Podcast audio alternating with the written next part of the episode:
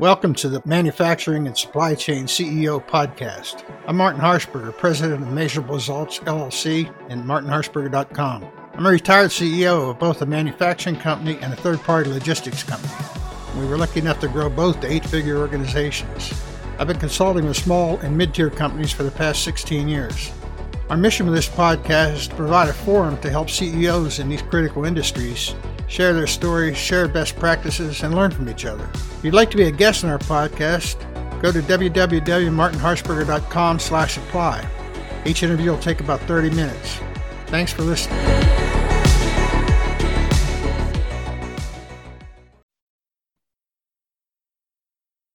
Hi, welcome to this episode of Manufacturing and Supply Chain CEOs. I have Jason Jones, CEO and co-founder, co-founder of Hybrid Manufacturing Technologies. Welcome, Jason. Thank you, Martin. Great to be with you. Tell us about Hybrid. It was I looked at your, I think you and I uh, conversed a little bit before you got on here. I was interested in the additive technology. Tell us what that, tell us what you guys do. So a lot of people have heard about this idea of 3D printing, and it's gained a lot of traction in the last decade or so.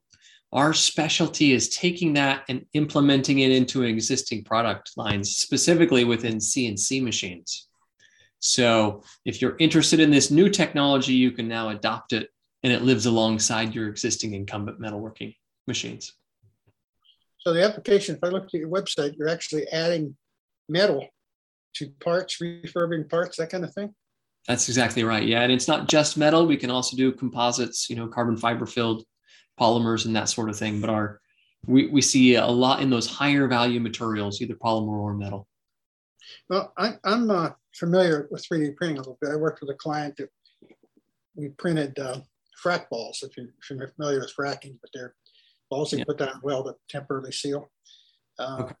So, and I know they do they do things with 3D printing like concrete even. So, but the metal, I, I tried to read your your process, and I'm not sure I, I got all of it. The metal itself isn't heated or it's not melted, but you, you put a substrate down that's melted. Is that correct?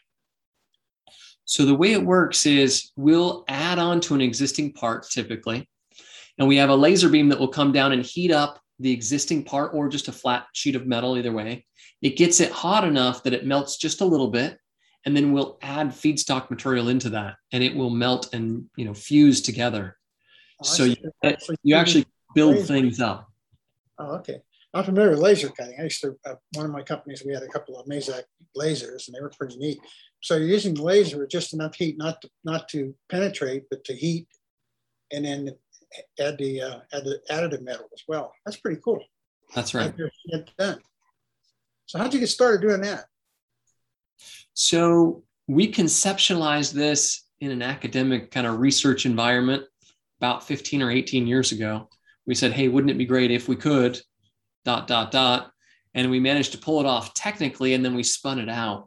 And we've now, since 2012, we've done this commercially. All right. So, what's your, your company? You actually, do you sell the, uh, the equipment or do you sell just the service itself or both? So, we do both. Initially, there was no equipment that would do what we wanted. So, we had to invent the equipment. We needed to use it to make sure that it actually worked. And so we ended up with a business model where we can do either one. I see. Okay. So it, just for my own edification here, because I'm not sure, the laser, like we had a 2500 watt laser, it would cut through anything, literally. Uh, no sure. problem stainless. But, but so is this a low wattage laser? Is that what that is? Or is it? At a minimum, it's hundreds of watts. So most people don't consider it low at all. Often we're in kilowatt space and that's usually where you get your best return is where you're using one or one or more kilowatts of laser energy. Okay ah, cool. I get it. Interesting. So who are some of your customers? What do you what's your i saw your applications on the website. Tell us a little bit about that. So we're really focused. If you do remanufacturing you are our perfect customer. And some of our early work started off with cummins. They were remanufacturing parts and we cut our teeth looking at their diesel engines and turbochargers, other things that really improve the efficiency of their process. We've also done it on the aerospace side as well. So if you need to remake metal parts, it's a beautiful fit for where we're at. Equally, so, oh, go ahead. No, I just went from the we talk about aerospace from a sprint standpoint and all that. Obviously, you've done all that testing. It just the first thing that comes to your mind is you're remanufacturing metal parts or airplanes. How do you? that's yeah. Well, that's the reality of many airplanes now is they want them to stay in service longer and longer and longer. And so there's a need to look to this technology to say, hey, can we keep these parts in better condition? Can we even, when I talk about remanufacturing, most people think about just restoring them to what they used to do. Because we can add metal, we can now add higher performance metals. Oh. So whether it's a new or an old part, we can often produce things that are actually better than new, if you will, oh, and can perform for much longer than before. Okay, that's a great that's a great explanation. I like that. So how did how did you personally get started in this business? So I loved making things growing up. And as I learned that computer controlled machines to make things, I found that rather hypnotic to think I can I can program a machine to do things without me. And then you end up pushing the button and watching it operate. And that's really what kind of led me into this space. So I started off programming cutting on CNC machines, then laser cutting, and then naturally added 3D printing. Yeah. Good for you. So how, how big is your company? How you guys been doing it since when? Yeah, since 2012. We've now grown. There's about 15 of us. And so it's fun to see this market start to take off. We actually collaborate with a bunch of CNC machine tool builders. You mentioned earlier that you used a Mazak laser cutter. Right. Mazak and ourselves, we partner to provide some of their hybrid machines. Oh, cool. And so you can get that direct from Mazak as a new machine and it has our products built into it. And the same is true of about you know 10 other machine tool builders. So do you, you do that on a license, excuse me, licensing level, or how do you do that? You just sell so it? Actual components that have the intelligence in them, we build still, and then they get integrated into other machines. Oh, so cool. we become part of the supply chain for so many of those companies. You've got a few ways to market rather than just just one, huh? That's right. So tell us about your business now with the past year. I mean, hopefully manufacturers coming back. I mean, it, it certainly is. yeah. And what we've seen is a look toward these types of technologies to be able to, to shorten the supply chain, right? So often we've been accustomed to, you know, sending something away and outsourcing it. And especially if it seems, you know, dirty or lots of time consuming from an operator perspective, we've often found it most convenient to outsource it, often far away from home. And as we recognize now critical infrastructure, we really want it to be close to home. These sorts of technologies allow us to bring it, you know, closer and even provide it, you know, near to where it's consumed. Uh, probably a dumb question, but I'm, thinking of one problem we had with one of my clients with, uh, with a cast part far away. and and it spec it came back, waited six months before it came back on a ship, but then it was like a quarter of an inch too big. It wouldn't fit in the machine. Uh, and it's cast. So so what do you do with it? Can you can you build a part up? Just spec? Yeah. We can build from scratch and we often work on a lot of castings. So oh, we can reduce their size or increase their size. That's the harder one, right? Yeah, so you could you could take that. It was a bucket, a huge bucket they mixed in. You could take the specs of that and actually create that here. That's right. That's and in fact, we recently had a batch of uh, pro, you know parts that we worked on that were an old revision. They were an old spec. The design engineers updated the spec, and that left this company with quite a sizable amount of you know parts that were out of spec or out of revision on the shelf. And they said, "Hey, can we update these parts to the new revision?" it was like absolutely. And so brought them all in and updated all of them to be the latest revision. And then they went back out and could be used now. That's great. I mean that, that uh, solves a lot of problems because a lot of you know let's say a lot of the machinery in this country is old and we keep it 30 40 years right uh, that's right still runs the only thing we usually get upgraded is electronics or the controls but but the parts themselves when they wear that's an issue uh, gears yeah. Uh, have, have made so that's that's i didn't know they existed to tell you the truth. Well, and so often you'll find a really good mix. So much of the shape of that part was already right. And so just to modify it was less than 10% of what it would have cost to make new parts. Yeah, for sure. A lot of it's just wear. It wears out. If you can, so we could take a gear that's worn and you could actually build that back to spec. Yeah, we had add teeth back on, no problem at all. What would the what would the turnaround time be in that? Depends on how bad the you know the teeth are, but often this can be done in a number of hours. Wow, I mean, we're talking about to cast a new gear. It's months. I mean, to make the mold. Yeah, that's really interesting. That's uh, so you know one of the questions I always ask you about your value proposition. Like, I, what is your what do, you, what do you guys consider your value proposition? I mean, I hear I see many of them. So, what do you guys sell on? Well, ultimately, it has to come down to time, or price, or quality, and ideally all three. But yeah. mostly, I'd say we address time right? Where you're trying to compress timelines, especially if you've got a long supply chain where things have to go out a long ways and come back a long ways and it's months. We can often really shorten that up to be, you know, minutes or weeks, you know, minutes or hours or sometimes weeks where it used to be months. Wow. Well, where do you think your industry is going? We see when you say our industry, because we're focused on sort of this process, it addresses a wide variety of verticals, you know, from automotive to aerospace to mold and die. But more than anything, what we see is a desire to be able to do things locally on the spot. And as we automate these multiple steps, it really is becoming more practical to say, we're going to put one machine over here down in Houston, we're going to put another machine over you know maybe on the east coast somewhere and then you can you can replicate that work in a very scalable way because everything's digitally driven and well documented. To make it digitally driven you have to document all of those critical parameters and other things. And so it makes it scalable. Do you offer uh, as part of your service do you offer engineering support uh, we do. i mean yeah frequently somebody will come and want the whole you know prove out all the way up to you know yeah. essentially pilot production and then hand back off. you have to do that but that makes a perfect business model. If i call up and say look i've got this bucket and you know here's here's a drawing what can you do with it? You could you're you're, you're local so if there's any questions or anything you could talk back and forth which we couldn't do in this case. It was uh, lost in the hinterlands over there so it was, it was a mess. So do you think you're gonna you see a large growth potential for your business? We do.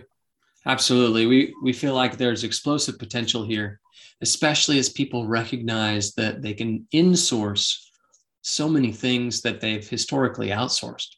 One of the things we're trying I'm trying to do with this podcast is to generate enough interest in manufacturing to actually do that. I mean, I hope I the outsourcing thing to the degree we did it didn't make any sense to begin with because we depend on countries that may or may not be friendly to us for everything, even simplest things. And sure. so it doesn't make sense. And now you look at the supply chain issues we have. I did a thing on LinkedIn the other day. Uh, a gentleman in California keeps keeps reporting on the number of ships off Long Beach. It was up to 71 last Sunday. And I went wow. on to Ship Tracker and I looked at the the whole package from both oceans. It's amazing. It's wall to wall ships. I mean, it looks like you could walk across the ocean. And that's our supply chain. It's just out there all jumbled up uh, can't get it unloaded, but I mean, just just the sheer volume of it that's coming and going. It doesn't make sense to ship something a, a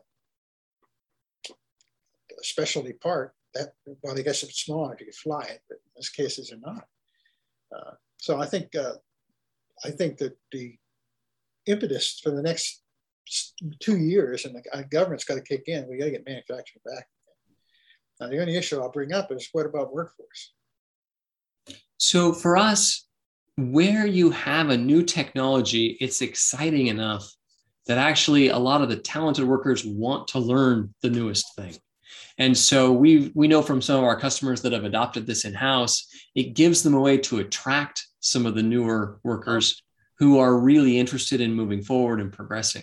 So it's an advantage where they're you know competing for talent to say, hey, come use this new technology and and really get it embedded, and it's desirable from that standpoint.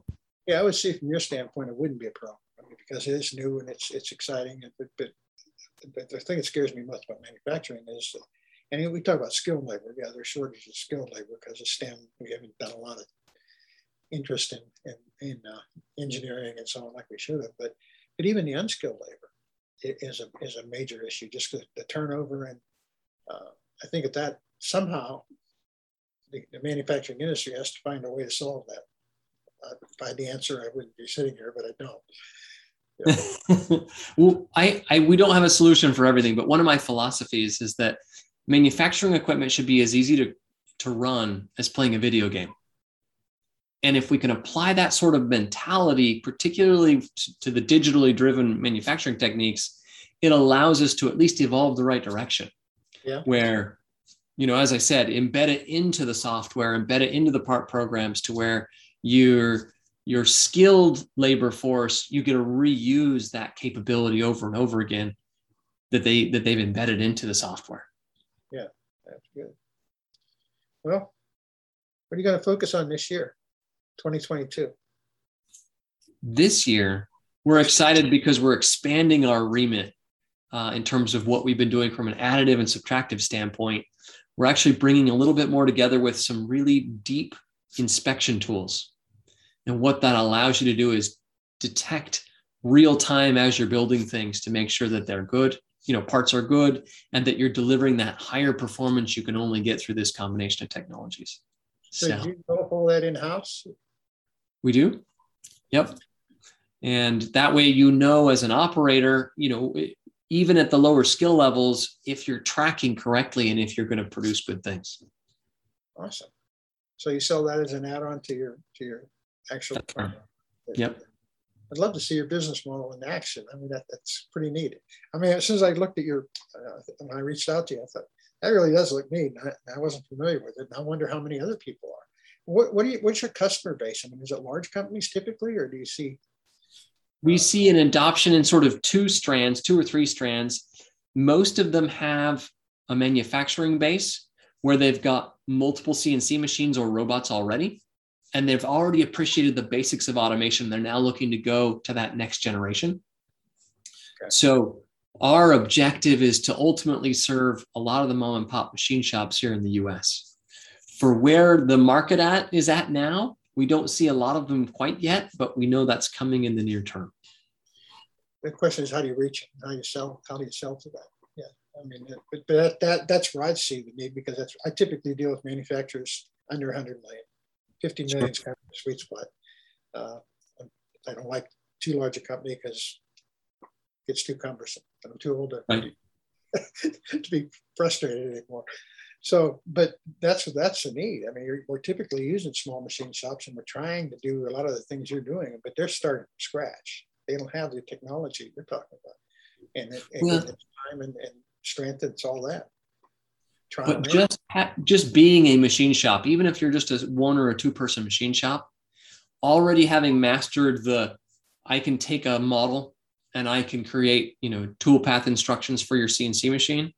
That is the core skill on which our technology is built. So you could do that. You could you could you could actually send them the program to run it. Yep. It's awesome. And so many of our tools will be added. Literally, they add on to a CNC machine to where they're already using it's the same machine they're already using. It's the same code they're already using. So we've tried to make it as easy to adopt as possible so that you can literally just expand your tool set you know add another tool to the tool magazine and then be able to do metal deposition or polymer composite extrusion or those sorts of things. Wow that's cool. I mean that, that, that would be if i were sitting in your shoes I'd probably want to do that because you're you're making such a differentiator obviously you're a one-stop shop for design engineering, equipment, whatever. I mean, it makes sense. Uh, I know that from a manufacturing standpoint, programming lasers, PLCs, uh, that's a huge problem as well. I mean, it just it just doesn't. It's not intuitive and it's not easy to teach. Uh, so anything you can do there would be great. Mm-hmm. Well, that's interesting. I mean, I, I was excited to talk to you. Well, thanks. I appreciate it, Martin. And to me, one of the exciting things is that CAD CAM providers have now started to incorporate tools to really help people so that you get that kind of visual feedback as you're programming and you can do a little simulation on screen and make sure you're going to get what you're anticipating. Yeah. And we've been very pleased with a variety of different CAD CAM providers who now offer tools for adding and hybrid solutions. Awesome. Well, how can people reach you when they want to find out more about you? Because I, I stumbled across you and I reached out to you because I, I saw your website and I thought, that's pretty cool. And I, I do want to get that message out. How sure. people reach you? The website's the easiest way, hybridmanutech.com. And if you go there and say, hey, I'd like to learn a little bit more, or call the phone number that's on there, happy to speak with people and engage and see if what we do can, you know, resonate and help empower them, help solve some of their problems. Awesome. Anything else we need to know about your company or you? Just that we're real pleased to be here speaking with you, Martin. We appreciate you reaching out, and I feel like this this wave of innovation that we're all uh, benefiting from. I think it gives us solutions, and it should provide confidence, even in some of this uncertainty of of what's going on, to allow us to move forward with optimism. Well, we have to be. It's it's critical. You know, and, and optimism right now is uh, in short supply with some of the things that are going on. So I appreciate your time. Thank, Thank you so much, Martin.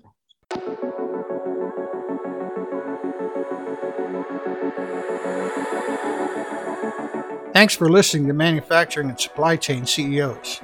If you're a successful CEO in manufacturing or supply chain and would like to be part of the program, please visit www.martinharshberger.com slash apply. If you got some value out of the interview, please share it on social media. We'd really appreciate it. Also, if you know someone that would make a great guest, tag them and let them know about the show. Again, our mission is to focus on manufacturing and supply chain CEOs. We'd like to share your story and provide industry trends and updates that would interest our listeners. We're regularly putting out new episodes and content. Make sure you don't miss an episode. Go ahead and subscribe. Your thumbs up ratings and interviews go a long way in promoting the show. Can connect with me on social media. I'm on LinkedIn at uh, Martin Harshberger or through my website, www.martinharshberger.com. Again, we appreciate it. Thanks for listening.